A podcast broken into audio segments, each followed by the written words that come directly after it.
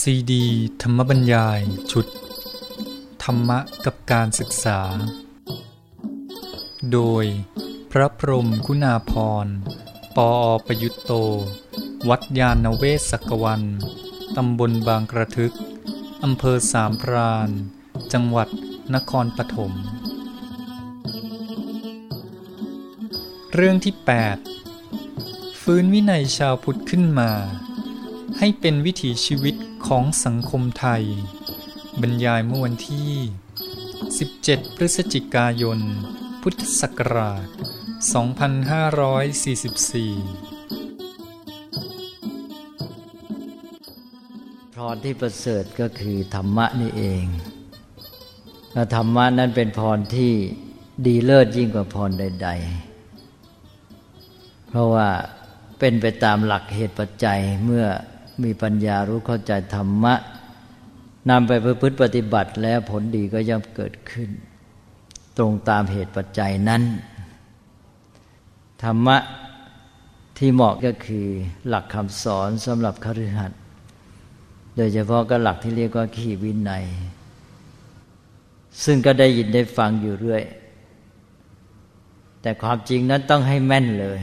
ขีวินัยนี้ ต้องให้ว่า ปากเปล่าได้จำแม่นติดใจเลย นึกถึงเมื่อไรก็ปรากฏชัดแจ้ง ถ้าอย่างนี้แล้วก็ถือว่าเป็นขี้วินัยจริง ๆ เพราะหากว่าจำไม่ได้ วินัยก็ไม่สามารถจะปรากฏขึ้นมา นอกจากว่าจำได้ก็นำไปประพฤติปฏิบัติด้วย วันนี้ก็ถือเป็นโอกาสที่จะนำเอาหลักขี้วินัย หรือวินัยของคฤหัสนี้ มาทบทวน เป็นเครื่องเตือนใจในการดำเนินชีวิตด้วย แล้วก็ในการที่จะนำไปแนะนำสั่งสอนผู้อื่น เพื่อช่วยกันสร้างสรรค์สังคมที่ดีงามเพราะว่าคฤหัสถ์นั้นก็มีวินัย เช่นเดียวกัน ไม่เฉพาะพระภิกษุมีวินัย เรื่องนี้จะต้องมาเตือนใจกันอยู่เสมอเราะว่าชาวพุทธมักจะลืมว่าตนมีวินัยที่จะต้องรักษา ก็เลยนึกว่ามีแต่พระที่มีวินัย แล้วมันก็ไปมองวินัย เช่นวินัยทหารเป็นต้น แต่ที่จริงคฤหัสถ์ทุกคน ชาวพุทธทุกคนต้องมีวินัย วินัยของคฤหัสถ์นี้ก็ไม่มาก ไม่ถึง 227 ข้อ แต่ว่า ถ้าประพฤติปฏิบัติถูกต้องแล้วก็ครอบคลุมหมด คือเรื่องความประพฤติที่ดีงามก็รวมอยู่ในนี้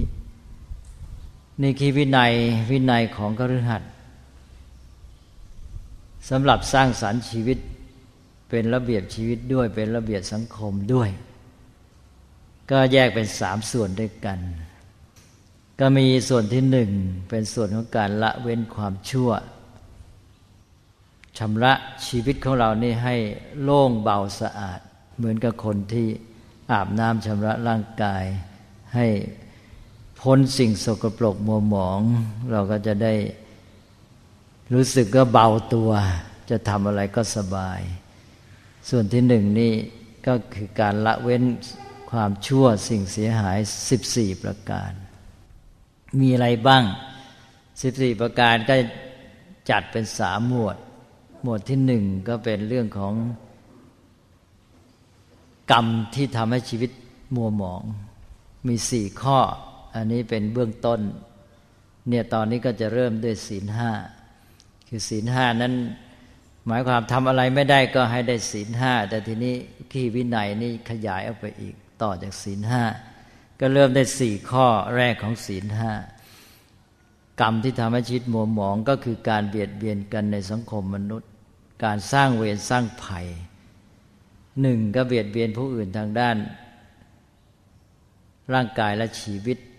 คือการทำร้ายร่างกายทำลายชีวิตเรียกว่าปานาติบาตสองก็การทำร้ายผู้อื่นในเบียดเบียนเรื่องทรัพย์สิน เรียกว่าอธินาทานสามก็การล่วงละเมิดคู่ครองของเขา เรียกว่าการเมสมิชฌาจาร สี่ก็การทำร้ายผู้อื่นในทางวาจา หลอกลวงเขาทำลายผลประโยชน์ของเขาโดยถ้อยคำเท็จสี่ข้อนี้เป็นเรื่องของเวรภัยพื้นฐานที่ทำให้มนุษย์ มีความเดือดร้อน แล้วก็สังคมก็ต้องเกิดการขัดแย้งกันถ้าเราวิวาทอยู่กันไม่สงบสุข ถ้าสี่ข้อนี้เราพ้นไปได้ก็โปร่งเบาไม่มีเวรภัย อันนี้เป็นขั้นที่หนึ่งเรียกว่ากรรมกิเลสกรรมที่ทำให้ชีวิตโมหมองสี่ประการ ต่อไปก็กล้าไปสู่หมวดที่สองหมวดที่สองก็เป็นเรื่องที่เบาลงมาแต่เกี่ยวข้องกับตนเองมากขึ้น ก็คือการที่จะทำให้ชีวิตของเราเนี่พ้นจากหลุมอบาย หลุมความเสื่อม ที่จะทำให้การ ดำเนินชีวิตไม่ก้าวหน้าเพราะโมไปตกหลุม แล้วก็ชีวิตขนาดสำคัญเรื่องการที่จะมีทรัพย์สินเงินทอง ถ้าไปตกหลุมความเสื่อมที่เรียกว่าอบายมุกแล้วก็จะทำให้ ไม่ขยันไม่เอาใจใส่ ไม่ขนขวายในหน้าที่การงาน แล้วก็ผลานทรัพย์ ท่านเรียกว่าทรัพย์ที่ยังไม่เกิดก็ไม่เกิด ทรัพย์ที่เกิดขึ้นแล้วก็ทำให้หมดไป อบายมุกก็มีหกประการด้วยกันหนึ่งก็คือข้อสุดท้ายของศีลห้าการเป็นนักเลงสุรายาเมาสิ่งเสพติดแล้วต่อไปก็ข้อสองก็เป็นนักเลงการพนันสองข้อนี้ก็สังคมไทยนี้ มากเหลือเกิน อบายมุกก็แสดงว่าสังคมไทยนี่ตกหลุมอบาย ตกหลุมความเสื่อม แค่นี้ก็ไปไม่ค่อยไหวนนั้นก็ต้องถอนตนให้พ้นจากอบายมุกหลุมอบายนี้ไปสองข้อแหละ แล้วต่อไปข้อสามการเที่ยวกลางคืน เที่ยวไม่เป็นเวลา ซึ่งทำให้เสียเวลาการงานการศึกษา แล้วก็ก่อเวรภัยเป็นที่หวาดระแวง ทำให้ทะเลาะวิวาทกันได้ง่าย เสียสุขภาพทำให้ครอบครัวไม่เป็นสุขแทนที่จะมีความอบอุ่นครอบครัวก็เลยเสียไป มีทางมาความเสียหายหลายประการเนี่ยเที่ยวกลางคืนก็เว้นได้ก็จะทำให้ชีวิตนี้มีโอกาสในการทำสิ่งที่ดีงามมากขึ้น เอาเวลาไปใช้ในสิ่งที่เป็นประโยชน์ ต่อไปข้อที่สี่อบายมุกก็คือการหมกมุ่นในการบันเทิง เห็นกับการบันเทิงจนกระทั่งก็ทำให้เสียการศึกษาเสียการเสียงานเสียสุขภาพเป็นต้นอีก อันนี้เวลานี้ก็การหมกมุ่นการบันเทิงก็มาก เพราะว่าการบันเทิงนี้เข้ามาถึงในบ้านในห้องนอน โดยพวกสื่อต่างๆ ไม่ต้องไปหาข้างนอกก็ได้ ในบ้านก็เต็มไปหมด เพราะฉะนั้นก็ต้องระวัง ก็อยู่ที่ตนเองต้องมีความเข้มแข็งไม่หล่นลงไปในหลุมอันนี้ก็สี่ข้อแล้วต่อไปก็ข้อห้าการครบคนชั่วเป็นมิตร เมื่อคบคนชั่ว คบคนเช่นไรก็เป็นเช่นคนนั้น คบคนนักเลงสุรายาเสพติดก็พาไปติดยา คบนักเลงการพนันก็พาไปเล่นการพนัน คบนักเที่ยวก็พาไปเที่ยว คบพวกโหไม้ก็พาไปตีกัน พบแม้คบแม้แต่คนเกียดคล้ายก็พาให้ขี้เกียจไปด้วยเพราะนั้นก็ต้องระวังก็ไม่คบคนชั่วเป็นมิตร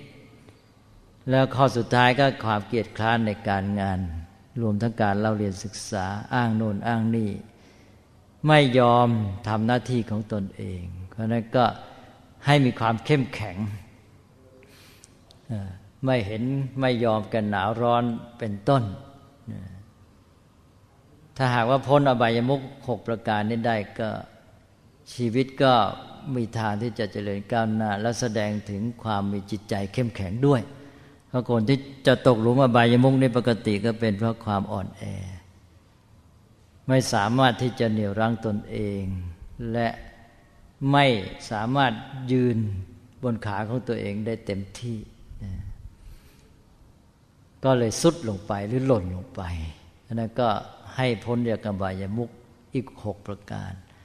นี้ต่อไปก็ยังมีสิ่งเสียหายอีกสี่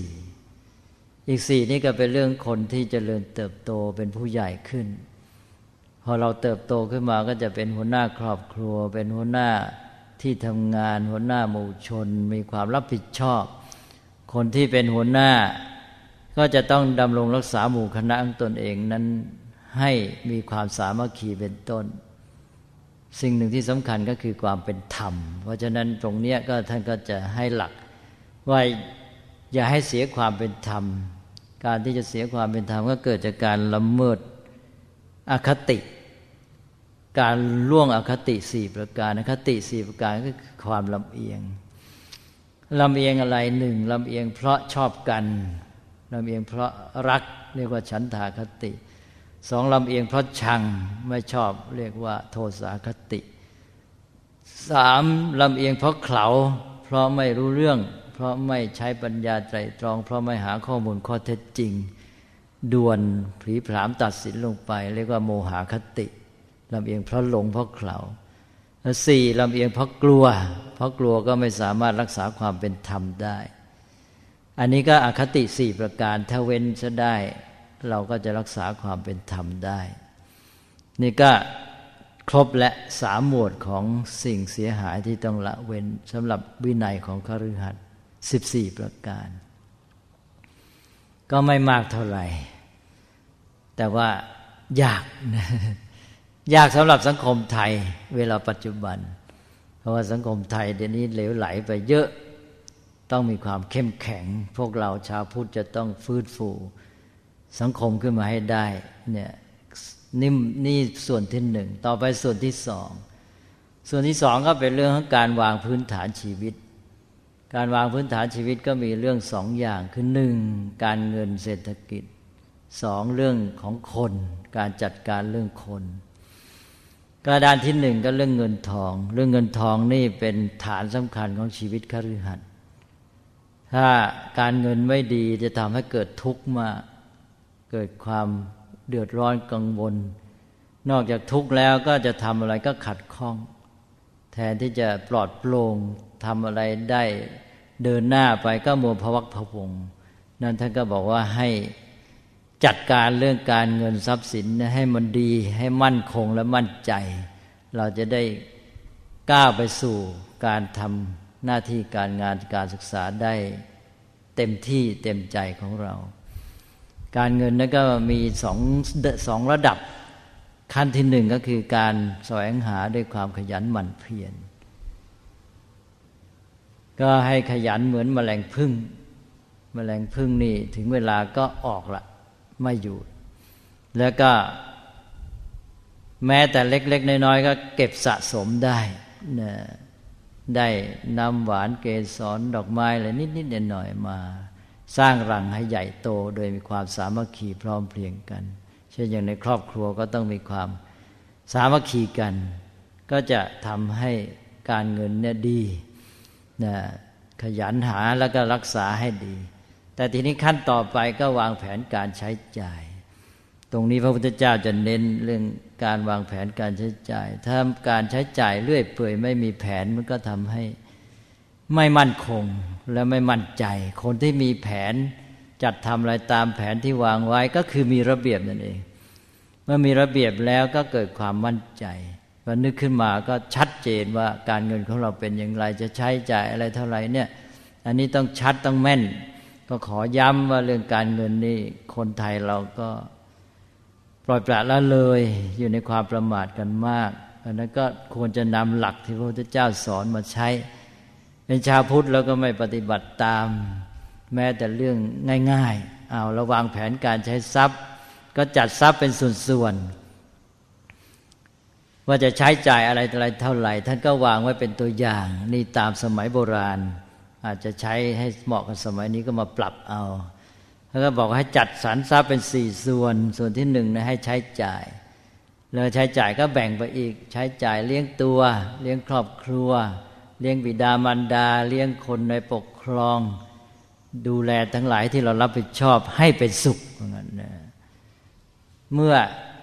ทุกคนที่เรารับผิดชอบเป็นสุข แล้วทีนี้ก็มีเงินเหลือจากนั้นก็ช่วยเหลือเพื่อนมนุษย์ ที่เขาตกทุกข์ได้ยากเป็นต้นทำการกุศลทำความดีอะไรที่เป็นการสร้างสรรค์สังคมก็ร่วมช่วยเหลือ ทั้งหมดเนี่ยอยู่ในส่วนที่หนึ่งที่เรียกว่าใช้จ่ายนะก็ คิดดูวางแผนให้ดี ต่อไปอีกสองส่วนลงทุนทำกิจการงาน การงานนี่เป็นเรื่องใหญ่ของชีวิตท่านให้มากนะให้สองส่วนเลยจะทำงานอะไรก็ว่าไปตามงานนั้น ทีนี้ต่อไปอีกส่วนหนึ่ง เก็บไว้เป็นหลักประกันชีวิตในยามจำเป็น เพราะว่าธรรมชาติก็ดีสังคมก็ดีชีวิตของทุกคนก็ดีเนี่ยตกอยู่ใต้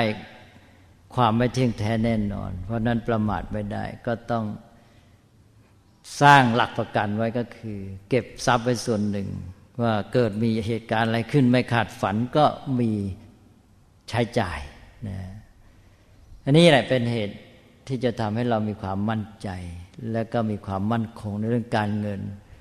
พอการเงินมั่นคง แล้วทีนี้ส่วนอื่นก็จะพลอยมั่นคงและก้าวไปได้ ต่อไปก็อีกด้านหนึ่งก็คือเรื่องคน เรื่องคนก็คือรู้จักคบหาเลือกคบทั้งคนระดับเดียวกัน ทั้งคนที่มาช่วยงานทั้งคนที่เราจะไปปรึกษาหารือเป็นครูอาจารย์ เป็นผู้บังคับบัญชาหรืออะไรก็แล้วแต่ เป็นทางความเจริญก้าวหน้านะครับท่านก็ให้เลือกคบมิตร ให้เว้นคบ เว้นมิตรเทียม หรือศัตรูผู้มาในร่างมิตรสี่ประเภท ซึ่งมีลักษณะประเภทละสี่แล้วก็คบหามิตรแท้คือมิตรด้วยใจจริง ซึ่งมีสี่ประเภท แต่ละประเภทก็มีลักษณะอย่างละสี่อันนี้ก็ให้แต่หัวข้อเป็นอันนะโดยสาระสำคัญก็คือว่าเลือกคบคน แล้วก็เลือกคบคนดี เว้นคนชั่ว แต่ว่าท่านก็ยกเว้นบอกว่า ไม่คบคนผ่านเว้นแต่จะช่วยเขา ไม่ใช่หมายความว่าจะไม่เอาใจใส่คนโง่คนผ่านคนเลวซะเลย คือถ้าเราแข็งพอ เราก็ต้องช่วยเหลือผู้อื่น ดึงคนผ่านคนไม่ดีขึ้นมาสู่ความดีงามอ้าวทีนี้ต่อไปก็เอาละ แต่หัวข้อพอสมควร นี้ต่อไปก็ก้าวไปสู่ส่วนที่สามส่วนที่สามนี่เป็นเรื่องของการอยู่ร่วมสังคม การมีชีวิตที่เกื้อกูลต่อผู้อื่น แล้วก็ทำหน้าที่ต่อเพื่อนมนุษย์ให้ถูกต้อง เพื่อนมนุษย์ที่อยู่ในสังคมก็อยู่รอบตัวเรา ท่านก็บอกว่าคนเหล่านั้นก็อยู่ในสถานะต่าง ๆ โดยสัมพันธ์กับตัวเรานั้นท่านก็เลยแบ่งคนเหล่านี้เป็นเหมือนทิศเป็นทิศทั้งหกก็แบ่งคนเป็นสถานะต่าง ๆ ตามทิศเหล่านี้ เริ่มด้วยทิศที่หนึ่งคือทิศเบื้องหน้า ทิศเบื้องหน้า ผู้มาก่อนก็ได้แก่บิดามารดา คุณพ่อคุณแม่มาก่อนเรา เป็นผู้นำชีวิตของเรา แล้วก็เป็นผู้ถ่ายทอด ทรัพย์ต่าง ๆ ให้ทั้งทรัพย์ภายนอกและทรัพย์ภายใน นี่ที่เราได้เจริญเติบโต รู้จักดำเนินชีวิตนี้ก็อาศัยคุณพ่อคุณแม่ท่านเรียกว่าเป็นบูรพาจารย์ เป็นอาจารย์คนแรก ได้เรียนวิชาจากพ่อแม่ก่อน เรียนโดยจะไม่รู้ตัวทำตามท่าน ทั้งทำตามอากับกิริยาพฤติกรรม ทั้งทำตามคำพูดแนะนำของท่าน ทั้งถ่ายทอดทางความรู้สึกจิตใจได้หมด นี่ก็เลยเป็นผู้มีพระคุณสูง เพราะว่าเป็นอาจารย์คนแรก เป็นผู้ให้ชีวิตเป็นผู้นำ แล้วก็ท่านก็ให้มาจนกระทั่งว่าการที่จะนำสู่การศึกษาเล่าเรียนเป็นต้น ก็เลยให้มีหน้าที่ต่อคุณพ่อคุณแม่ห้าประการด้วยกันเรียกว่าไหวทิศไหวทิศไหวทิศที่หนึ่งก็คือทำหน้าที่ต่อคุณพ่อคุณแม่ให้ถูกหนึ่งท่านเลี้ยงเรามาแล้วเลี้ยงท่านตอบแทนสองแม้จะยังไม่มีกำลังเลี้ยงท่านได้ ก็ ช่วยเหลือธุระการงานรับใช้ท่านสามดำรงรักษาวงตระกูลอย่างน้อยก็รักษาชื่อเสียงเกียรติคุณของพ่อแม่ไว้ให้ดี ไม่ให้เสื่อมเสียไปเพราะเรา แต่ว่าช่วยเชิดชูให้สูงยิ่งขึ้นสี่ก็ทำตนให้สมเป็นทายาทเป็นผู้รับมรดก ให้รับมรดกทั้งทางทรัพย์ทางวัตถุและทรัพย์ภายใน คือพ่อแม่ มีคุณธรรมความดีความขยันหมั่นเพียรอะไรก็รู้จักรับรู้จักถ่ายทอดเอามา ก็รับทรัพย์มรดกทางนามธรรมด้วย แล้วก็ห้าเมื่อท่านลงรับไปแล้วก็ทำบุญอุทิศให้ท่าน อันนี้ก็เป็นหน้าที่ต่อบิดามารดา ถ้าเป็นพ่อแม่เองก็ทำหน้าที่ต่อลูกห้าประการ นี่ก็เป็นตัวอย่างเอาทิศที่หนึ่งเป็นตัวอย่าง ต่อไปทิศที่สองทิศเบื้องขวาครูอาจารย์ เป็นลูกศิษย์ก็ทำหน้าที่ต่อครูอาจารย์ห้าเป็นอาจารย์ลูกก็ทำหน้าที่ต่อลูกศิษย์ห้าต่อไปก็ทิศเบื้องหลัง ทิศเบื้องหลังก็คือผู้มาทีหลังได้กับคู่ครอง คู่ครองนี่อีกนาน ตามหลังพ่อแม่มันนาน นานตั้งยี่สิบปีสามสิบปีนะนี่ทิศเบื้องหลังนี่ก็มีหน้าที่ต่อกันก็คือสามีพัญญา สามีก็มีหน้าที่ต่อพัญญาห้า พัญญาก็มีหน้าที่ต่อสามีห้าอย่าง ก็ทำหน้าที่ต่อกันให้ถูกต้องต่อไปทิศที่สี่ทิศเบื้องซ้ายก็ผู้เกื้อนหนุนกัน ประคับประคองกันทำให้อย่างน้อยอบอุ่นใจ ก็ได้แก่มิตรเพื่อนต่อเพื่อนก็มีหน้าที่ต่อการฝ่ายละห้าต่อไปทิศที่ห้าทิศเบื้องล่างได้แก่ ผู้ใต้บังคับบัญชาคนรับใช้คนงานกรรมกร ก็มีหน้าที่ต่อกันระหว่างนายงานกับคนงานฝ่ายละห้าเช่นให้มีความเป็นธรรม มีน้ำใจต่อกัน ช่วยเหลือเกื้อกูลเอาใจใส่กัน ให้ดีงามเพื่อจะให้งานส่วนรวมดำเนินไปได้ดี ถ้าทั้งสองฝ่ายทั้งนายงานคนงานมีน้ำใจต่อกันแล้วงานส่วนรวมก็เดินไปได้ดี ก็เป็นประโยชน์ร่วมกันนั่นเอง ต่อไปทิศที่หกก็ทิศเบื้องบนได้แก่ สมณะพราหมณ์พระสงฆ์พระสงฆ์ก็มีหน้าที่ต่อกันกับญาติโยม ญาติโยมคฤหัสถ์ก็มีหน้าที่ต่อพระสงฆ์ห้าพระสงฆ์ก็มีหน้าที่ต่อญาติโยมหกตอนนี้ญาติโยมก็ไม่รู้มีหน้าที่ต่อพระสงฆ์อย่างไร พระสงฆ์ก็บางทีก็ไม่รู้เหมือนกันว่า มีหน้าที่ต่อญาติโยมอย่างไรเนี่ยเนี่ยแสดงว่าทิศหกวินัยของชาวพุทธเนี่ยมันเลือนลางไปหมดแล้ว นะก็อยู่กันไปงั้น ถวายพระตาหารไปท่านก็ฉันไปพระก็ฉันเสร็จแล้วก็ไปตามเรื่องของท่านไม่รู้ว่ามีหน้าที่ยังไงต่อกัน ก็เนี่ยฝ่ายละห้ากับหกมีพระอันเดียวทั้งหมดหกทิศเนี่ยที่มีหน้าที่มากที่สุด คือทุกข้อเนี่ยเขามีหน้าที่ฝ่ายละห้าแต่พระเนี่ยมีหน้าที่หกอย่างนะสุดท้ายเลย แต่ว่าโดยสาระก็คือ พระมีหน้าที่ต่อญาติโยมคือให้ธรรมะ เรียกว่าธรรมทาน ฝ่ายโยมก็มีหน้าที่ต่อพระเรียกว่าอามิสทานหมายความพระเนี่ยมีหน้าที่ดำรงรักษาธรรมะไว้ให้แก่สังคมมนุษย์เพราะสังคมมนุษย์จะอยู่ดีได้ต้องมีธรรมะนี่เมื่อพระสงฆ์ท่านดำรงธรรมะไว้ให้ญาติโยมก็เลยถือเป็นหน้าที่ว่า เราจะต้องเกื้อหนุนให้ท่าน ไม่ต้องมาห่วงใยชีวิตด้านวัตถุ แล้วท่านก็ต้องการวัตถุน้อยอยู่แล้วนะว่าเลยบอกท่านว่า ท่านไม่ต้องห่วงกังวลนะวัตถุนะ ฉันจะเลี้ยงดูเอาใจใส่เอง ท่านตั้งหน้าตั้งตาเล่าเรียนศึกษาปฏิบัติเผยแผ่ธรรมะไปเถิดเนี่ยที่ญาติโยมเขาอุปถัมภ์บำรุงก็เพื่ออันนี้คือให้พระได้ไม่ต้องกังวลวัตถุจะได้ตั้งใจ อุทิศเวลาอุทิศเรี่ยวแรงกำลังให้แก่การศึกษาเล่าเรียนปฏิบัติ และเผยแผ่ธรรมได้เต็มที่ ถ้าทั้งสองฝ่ายทำหน้าที่ต่อกันได้ดีเนี่ยสังคมก็จะเจริญมั่นคง ก็อยู่ที่เนี่ยถ้าชาวพุทธเพียงแต่รู้หน้าที่ต่อกันนี่สังคมก็ดีขึ้นเยอะเลยในการเรื่องของทิศหกก็คือหน้าที่ต่อกันระหว่างคนในสังคมนั่นเอง ถ้าเป็นตัวเราก็ปฏิบัติหน้าที่ต่อทิศทั้งหกนี้ให้ถูก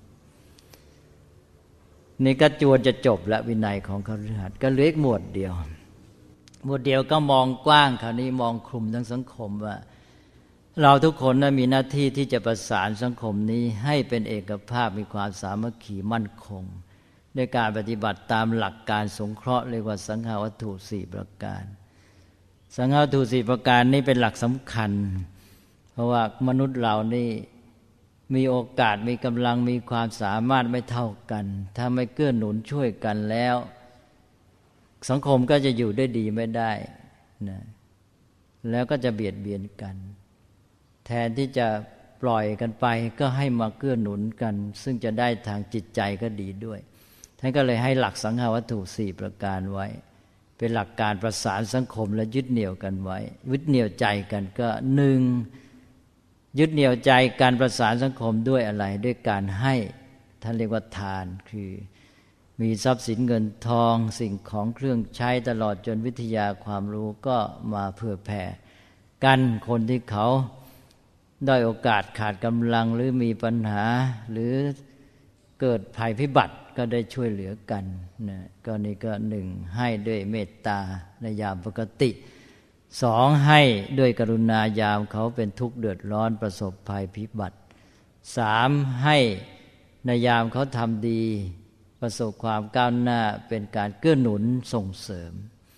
ต่อไปก็ข้อสองก็สงเคราะห์กันด้วยวาจา มีน้ำใจแล้วก็ปิยวาจา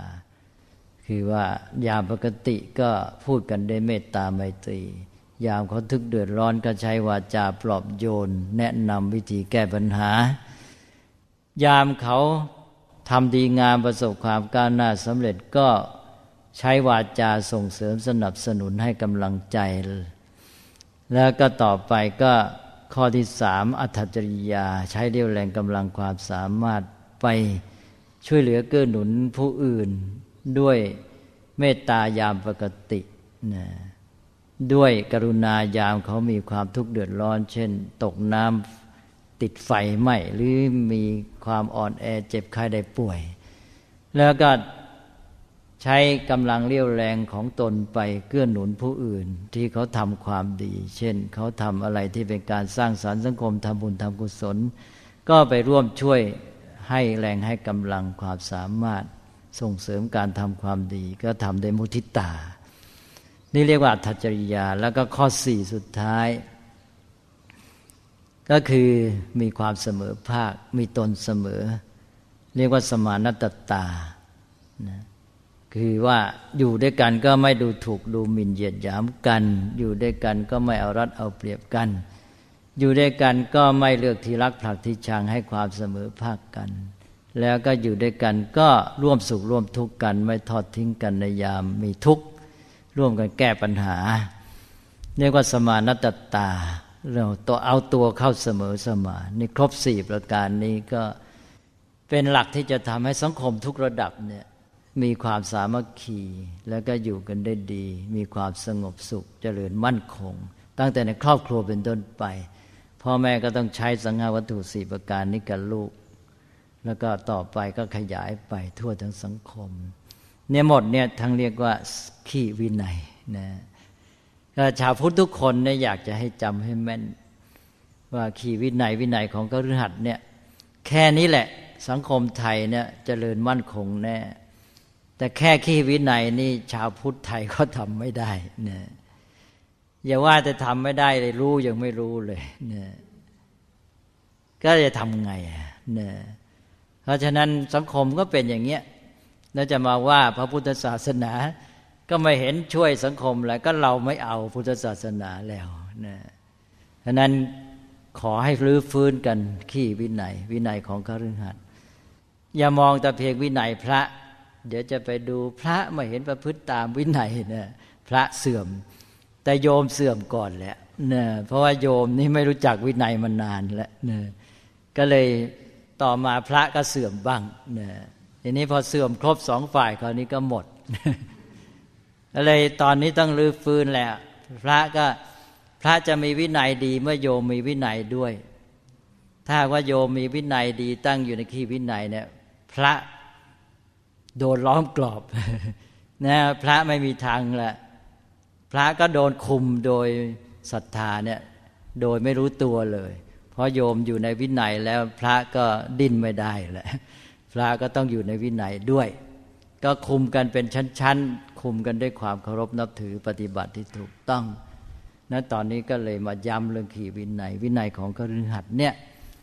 สามส่วนก็มีหนึ่งเว้นความชั่วเสียหาย 14 ประการสองวางฐานชีวิตให้มั่นสองด้าน แล้วก็สามก็ทำหน้าที่ต่อสังคมนะให้ถูกต้องโดยหลักที่ถกแล้วก็สังหาวัตถุสี่ จบขี้วินัยแล้วทีนี้ก็ชีวิตก็มีระเบียบสังคมก็มีระเบียบนะการจัดระเบียบสังคมสำเร็จนะ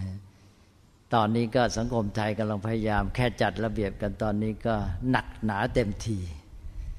นี่พอมีคีวินัยระเบียบชีวิตระเบียบสังคมดีแล้ว ท่านก็บอกเอาแล้วตอนนี้เดินหน้าต้องวางจุดหมายชีวิต แต่ละคนก็ดำเนินชีวิตไปสู่จุดหมาย พระพุทธเจ้าก็วางจุดหมายมาให้อีก โดยมากคนเนี่ยไปคิดกันเอาอะไรเป็นจุดหมายชีวิต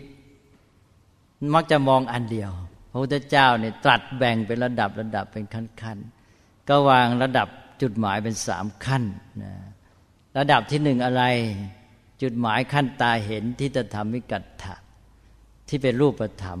ปัจจุบันทันตาอะไรบ้างหนึ่งอะไรนะ ว่าดัง ๆ อุทธานสัมปทาอ๋ออันนี้เป็นวิธี เนี่ยโดยมากท่องก็เป็นประโยชน์ปัจจุบันที่จริงสี่ข้อเนี่ยไม่ใช่ตัวประโยชน์ มันเป็นข้อปฏิบัติเพื่อให้บรรลุจุดหมายนะอุทานสัมปทาถึงพร้อมในความขยันหมั่นเพียรอารักษสัมปทาถึงพร้อมในการรักษากาลยานมิตตา มีมิตรดีงาม และสมชีวิตตาเล็กชีวิตพอดี อันนี้ท่านเรียกว่าเป็นธรรมะที่เป็นไปเพื่อประโยชน์ปัจจุบัน ไม่ใช่ตัวประโยชน์ และประโยชน์ปัจจุบันเฉพาะในที่นี้จำกัดเฉพาะทรัพย์สินเงินทอง ซึ่งแคบนะความจริงพระพุทธเจ้าตรัสเนี่ยมากกว่านี้เยอะนะอ้าวตัวประโยชน์คืออย่างนี้ ตัวประโยชน์ปัจจุบันเนี่ยหนึ่งทรัพย์สินเงินทอง เรื่องเศรษฐกิจ อันนี้อันนี้คือตัวประโยชน์ตัวจุดหมาย และที่อุทานสัพทานเป็นวิธีปฏิบัติเพื่อให้ได้ประโยชน์อันนี้ นี้เวลา อ่านในแบบในตำราเนี่ยมันพลาดอันนั้นก็เลยบางทีเข้าใจผิด อันนึกว่านั้นเป็นตัวประโยชน์แล้วถึงความด้วยความหมั่นมันจะเป็นตัวประโยชน์หรือจุดหมายได้ยังไงใช่ไหมมันเป็นไม่ได้ มันเป็นข้อปฏิบัติเพื่อให้บรรลุจุดหมายนะตัวจุดหมายคือหนึ่งการมีทรัพย์สินเงินทองอย่างน้อยพึ่งตนเองได้ในทางเศรษฐกิจนี่อันที่หนึ่งเนี่ยจะเห็นว่าพระพุทธเจ้าเน้นเรื่องเงินทองมากสำหรับคฤหัสถ อย่ามาว่าพุทธศาสนานี่ไม่เอาใจใส่วัตถุพูดต้องพูดแยกให้ถูกเป็นด้านๆท่านถือว่าวัตถุอย่างเดียวไม่พอ แต่ไม่ใช่ไม่สำคัญเนี่ยแล้วก็สำคัญต่อชีวิตในแต่ละระดับไม่เหมือนกันสำหรับคฤหัสถ์สำคัญแบบหนึ่งสำหรับพระสำคัญอีกแบบหนึ่ง ไม่เหมือนกัน ต้องแยกแยะให้ถูก อย่าพูดคลุมคลุมก็เอาละหนึ่งก็คือเรื่องทรัพย์สินเงินทอง ก็ต้อง ใช้หลักที่ว่ามีความขยันหมั่นเพียรเป็นต้น เก็บรักษาใช้จ่ายให้เป็นอะไรวางแผนอะไรพวกนี้นี่ก็จุดหมายที่หนึ่งด้านทรัพย์สินเงินทองพึ่งตัวเองในทางเศรษฐกิจสองสถานะทางสังคม อย่างน้อยทำตัวให้เป็นที่ยอมรับไม่น่ารังเกียจ แล้วก็ก้าวหน้าไปในยศตำแหน่งหน้าที่การงานมียศศักดิ์บริวารอันนี้เรียกว่าเป็น ขั้นด้านที่สองของประโยชน์จุดหมายทันตาหรือปัจจุบันแล้วสามก็เรื่องอะไรเรื่องสุขภาพร่างกายแข็งแรงอย่างพระพุทธเจ้าก็ตรัสข้าพเจ้าประเสริฐที่โกศลเล่าแทรกก็ได้ญาติโยมจะได้ฟังด้วยนะพระเจ้าประเสริฐที่โกศลเนี่ยมีพระชนมายุเท่าพระพุทธเจ้า อันนี้ก็รักพระพุทธเจ้ามาก มีโอกาสก็ไปเฝ้าพระพุทธเจ้า แต่ทีนี้พระองค์เนี่ยเสวยจุเสวยจุก็ทรงพระอ้วนนะอันนี้ก็อ้วนก็อุ้ยอ้ายเนี่ยอุ้ยอ้ายแล้วก็อึดอัดเนี่ยเวลาไปเฝ้าพระพุทธเจ้าวันหนึ่งนี่เสวยไปใหม่ๆนี่พอไปประทับนั่งแล้วทีนี้ก็ทรงอึดอัด พระพุทธเจ้าทรงสังเกตเห็น พระพุทธเจ้าก็เลยตรัสคาถาออกมา ซึ่ง โดยสาระสำคัญก็บอกว่าเนี่ยผู้ที่มีสติ แล้วก็รู้จักประมาณในการบริโภคให้พอดีเนี่ยก็จะย่อยการย่อยต่าง ๆ ก็เป็นไปได้ดี แล้วก็จะมีอายุยืน และพงก็ตัดโดยสาระสำคัญทำนองเนี้ยพระเจ้าประเสนที่โกศลก็ทรงเข้าใจว่าพระพุทธเจ้าทรงเตือนพระองค์เนี่ยด้วยความปรารถนาดี ก็เลย ทรงหันไปตรัสกับราชวัลลบเนี่ยคือผู้ติดตามคนสนิทนั่นเอง บอกว่าหลานเป็นเป็นหลานเนี่ยนะราชวัลลบคนเนี่ยบอกเอาช่วยจำไว้หน่อยคาถานี้ท่องไว้ เวลาฉันเสวยแล้วนะ เวลาจะเริ่มตักช้อนแรกแล้วรีบว่าคาถานี้เลยอย่างนั้นนะคือเกรงว่าพระองค์เนี่ยจะเผลอใช่ไหมเพราะว่าเสวยจุพอจะเสวยพอเริ่มตัก คำแรกก็ให้หลานในว่าคาถานี้ พอว่าคาถานี้พระเจ้าประเสริฐที่โกศลก็ระวังพระองค์ ต่อมาหลายๆเดือนปรากฏว่าพระเจ้าประเสริฐที่โกศลเนี่ยทรงมีพระวรากายกับปรีกับเปล่าขึ้น วันหนึ่งก็เลยทรงมาปลาลบลำลึงลำพึงกับพระองค์เองว่าพระพุทธเจ้าเนี่ยทรงมีความปรารถนาดีต่อพระเจ้าประเสริฐที่โกศลคือตัวพระองค์เองเนี่ยไม่เฉพาะด้าน สัมปรายิกัตถะประโยชน์ทางนามธรรมเท่านั้น พระพุทธเจ้าทรงปรารถนาดีต่อพระองค์แม้แต่ทิฏฐธรรมิกัตถะด้วยนี่แหละเห็นไหมที่พระพุทธเจ้าตรัสเนี่ยประโยชน์ปัจจุบันอันหนึ่งก็คือเรื่องของสุขภาพอันนั้นก็การรักษาสุขภาพนี้ก็เป็นจุดหมายชีวิตปัจจุบัน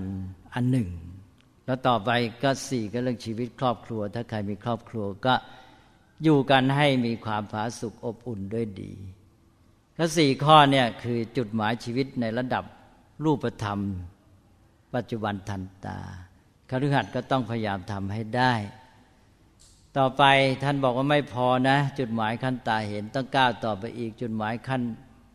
ที่สองเลยตาเห็นเป็นนามธรรม ลึกซึ้งในต่างจิตใจ เลยไปถึงโลกหน้า เรียกว่าสัมปรายิกัตถะก็ได้แก่อะไรบ้างหนึ่งมีหลักยึดเหนี่ยวจิตใจ มีศรัทธา เช่นในพระศาสนาในพระตนตรัยในการทำความดี ก็จะทำให้ จิตใจในไม่อ้างว้างว้าเวนะนี่ก็เป็นข้อที่หนึ่งเรียกว่าศรัทธา แล้วก็สองก็มีชีวิตที่สุจริตทำความดี เว้นความชั่ว อันนี้ก็ทำให้เรามีความภูมิใจในชีวิตของตนเองที่สะอาดบริสุทธิ์ แล้วสามก็ได้ทำคุณประโยชน์ เรียกว่าจากคะได้ใช้ชีวิตนี้ทำความดีทำประโยชน์กับเพื่อนมนุษย์กับสังคม แล้วลึกเมื่อไหร่ก็มีความสุข แล้วก็สี่มีปัญญารักษาตนแก้ปัญหาได้ แล้วก็ห้าก็ทำแต่กรรมดีมั่นใจในโลกหน้า อันนี้ก็เป็นสัมรายิกัตถะประโยชน์ที่เลยไปลึกซึ้งทางจิตใจ สัมปรายิกัตถานี้ก็มาเป็นหลักประกันที่จะทำให้กัตถะว่าเรามีประโยชน์ปัจจุบันรูปธรรมทรัพย์สินเงินทองเกียรติยศฐานะแล้ว ถ้าไม่มีประโยชน์เลยตาเห็นนามธรรมมาช่วย ก็อาจจะลุ่มหลงโมเมา แล้วใช้ไปในทางไม่ดี คนมีเงินทองทรัพย์สินยศบริวารนี่อาจจะใช้ในทางชั่วร้ายก็ได้ ยิ่งเป็นโทษมาก แต่พอมีสัมปรายิกัตถะมาก็คุมให้ใช้ในทางดี ยิ่งมีเงินมาก ยิ่งมีทรัพย์สินยศบริวารมาก ก็ยิ่งทำประโยชน์ได้มาก นั้นสองระดับนี้ประสานกัน ก็อย่าหยุดแค่ทิฏฐธรรมิกัตถะต้องก้าวไปสู่สัมปรายิกัตถะด้วย ต่อไปก็ยังไม่พอยังอีกขั้นหนึ่ง ก็คือคนเรานี่คนดีคนร้ายก็อยู่ใต้อำนาจของกฎธรรมชาติ มีอนิจจังไม่เที่ยงเป็นต้น เพราะนั้นก็เรากูอยู่ใต้กฎธรรมชาติ มีความเปลี่ยนแปลงมีโลกธรรมปรากฏขึ้นก็ มีความทุกข์มีความสุขไปตามความผันแปรนั้น ท่านก็เลยบอกว่าให้ก้าวไปสู่ประโยชน์สูงสุดก็คือการมีปัญญารู้เท่าทันความจริงของโลกและชีวิต มื่อรู้เข้าใจความจริงของโลกชีวิตทำจิตใจให้เป็นอิสระได้ ก็จะไม่ตกอยู่ใต้อำนาจโลกธรรม ความผันผวนเปรนแปรทั้งหลายทั้งดีทั้งร้าย ก็จะมีจิตใจที่มั่นคง เป็นจิตใจที่ปลอดโปร่งผ่องใส เป็นจิตเกษมได้ตลอดเวลา อันนี้ท่านเรียกว่าเป็นมงคลนันสูงสุด เป็นประโยชน์สูงสุดเป็นข้อที่สามปรมัตถะนะก็แปลว่าจบ ชาวพุทธก็ต้องพยายามดำเนินชีวิตให้บรรลุจุดหมายทั้งสามขั้น แล้วสามขั้นนี้ก็แบ่งเป็นสามด้านหนึ่งประโยชน์สามขั้นนี้ทำเพื่อตนเองเรียกว่าอัตตถะสองประโยชน์หรือจุดหมายสามขั้นนี้ ช่วยผู้อื่นให้เขาบรรลุด้วยเรียกว่าปรัตถะสามสิ่งที่เป็นไปเพื่อประโยชน์สุขร่วมกัน ทั้งทางวัตถุและนามธรรมนะเช่นสิ่งสาธารณูปโภค แล้วก็เรื่องของศีลธรรมวัฒนธรรมอะไรที่จะดำรงสังคมของเราให้อยู่ดีให้เป็นสิ่งที่เอื้อโอกาสกับทุกคน นี่เรียกว่าอุพยัตถะประโยชน์ส่วนรวมร่วมกัน ก็ทำให้ครบสามด้าน ประโยชน์สามขั้นทำให้ครบสามด้านนี้ก็เป็นการบริบูรณ์ ก็จบหลักการครองชีวิต นอกจากนี้แล้วก็เป็นรายละเอียดปลีกย่อย ก็ขอให้ได้ ช่วยกัน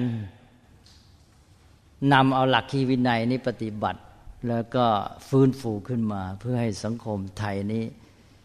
ซึ่งเป็นสังคมชาวพุทธเนี่ยสมชื่อเป็นชาวพุทธนะไม่ใช่เป็นสังคมเหลวไหลตกอยู่ในอบาย จะได้มีความเจริญมั่นคงต่อไป ก็ขอร่วมส่งเสริมกำลังใจ อาราธนาคุณพระรัตนตรัยอวยชัยให้พร รัตนัตยานุภาเวนะรัตนัตยเตชะสาได้เดชานุภาพคุณพระรัตนตรัยพร้อมทั้งบุญกุศลที่ได้บำเพ็ญแล้วจงเป็นปัจจัยพิบาลรักษาให้ท่านเจริญด้วยจตุรพิทพรชัย พรั่งพร้อมด้วยคุณพ่อคุณแม่ ญาติพี่น้องลุงป้าน้าอาทั้งหลาย ขอให้เจริญก้าวหน้า ในการดำเนินชีวิตและกิจการงานการศึกษาเล่าเรียน ให้บรรลุผลสำเร็จสมความมุ่งหมาย สามารถบำเพ็ญประโยชน์สุขแก่ชีวิตตน แก่ครอบครัว แก่สังคมประเทศชาติ และแก่ชาวโลกนี้ทั้งหมด ให้มีความร่มเย็นงอกงามในพระธรรมของพระสัมมาสัมพุทธเจ้า โดยทั่วกันทุกท่านทุกเมื่อเทิน